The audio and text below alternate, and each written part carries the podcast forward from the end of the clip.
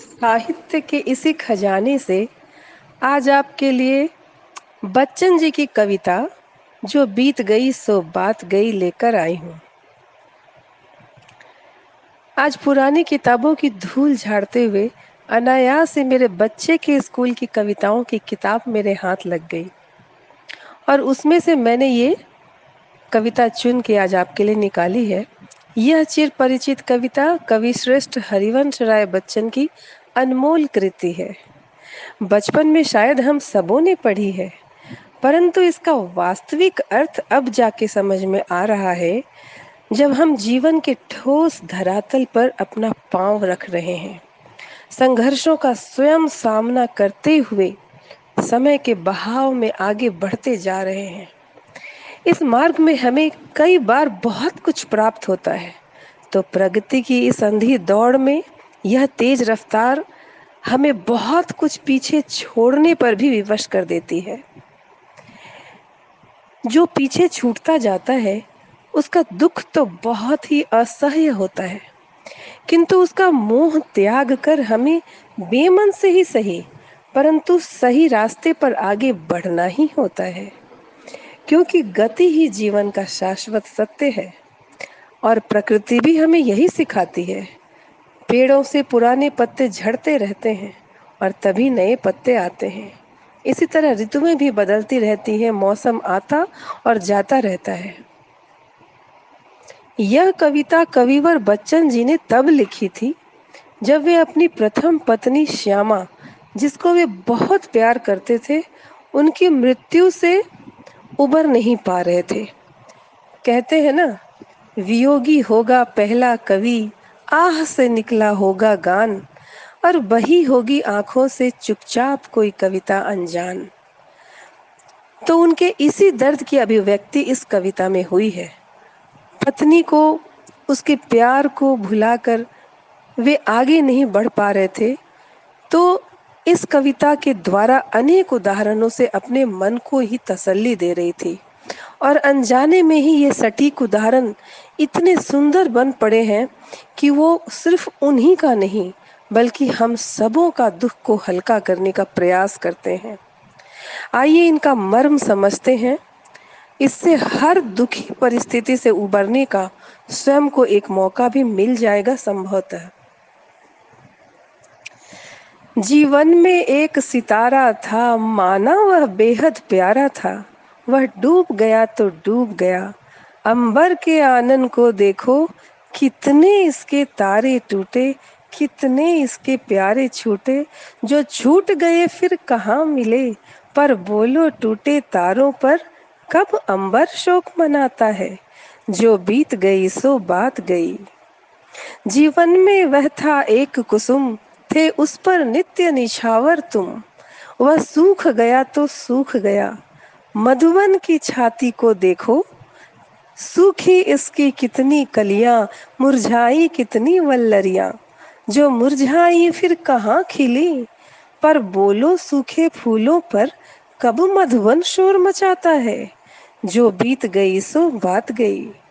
कवि बता रहे हैं कि कितना भी प्यारा क्यों न हो तुम्हारे जीवन का वो सितारा था, लेकिन वो अब चला गया तो तुम उसके गम में डूबे हो।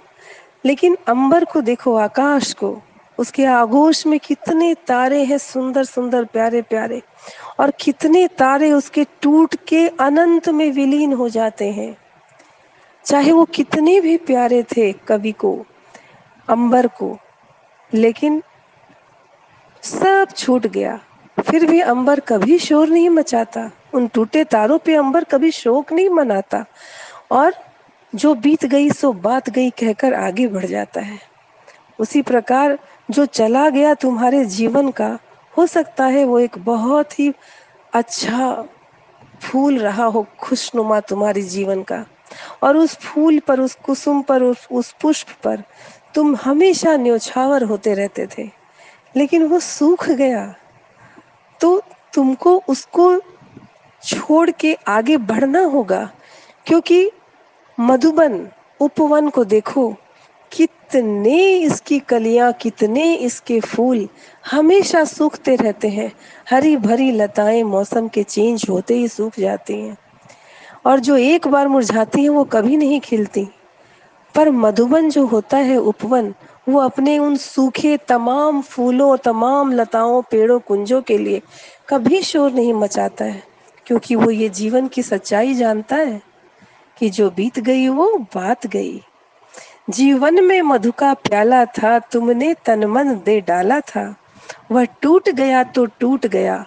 मदिरालय का आँगन देखो, कितने प्याले हिल जाते हैं, गिर मिट्टी में मिल जाते हैं। जो गिरते हैं, कब उठते हैं? पर बोलो टूटे प्यालों पर, कब मदिरालय पछताता है? जो बीत गई सो बात गई। मृदु मिट्टी के बने हुए मधु घट फूटा ही करते हैं। लघु जीवन लेकर आए हैं, प्याले टूटा ही करते हैं। फिर भी मदिरालय के अंदर मधु है, घट है, प्याले हैं। जो मादकता के मारे हैं, वे मधु लूटा ही करते हैं। वह कच्चा पीने वाला है, जिसकी ममता घट प्यालों पर, जो सच्चे मधु से जला हुआ, कब रोता है, चिल्लाता है, जो बीत गई, सो बात गई। यहाँ कवि ने कितनी सुंदर बात कही है, जीवन, मृत्यु, आत्मा, परमात्मा के भेद को बताया है। अगर हम अब समझ सकते हैं, स्कूल लाइफ में हमने ऊपरी तौर पर यह कविता समझी थी, मगर अब ये कविता जितनी बार पढ़ो, जीवन का मर्म समझ में आता है।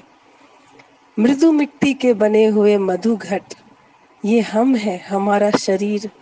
मिट्टी का बना हुआ हमारा ये शरीर तो फूटा ही करता है। मतलब मृत्यु के लिए ही बना है और एक दिन हमें मिट्टी में ही मिल जाना है। बहुत छोटा सा जीवन लेकर हम आए हैं और प्यालों की तरह टूट जाना है और हमारे अंदर में इस शरीर के अंदर में जो आत्मा रूपी मधु है, वो जाके एक दिन परमात्मा में ही मिल जानी है।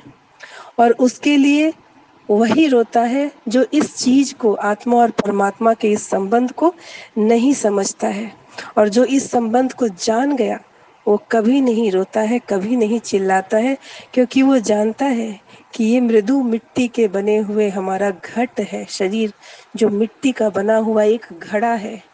इस पे कबीर की भी एक पंक्ति याद आ रही है। टूटा घट पानी छितराई, मिला पानी पानी से जाई।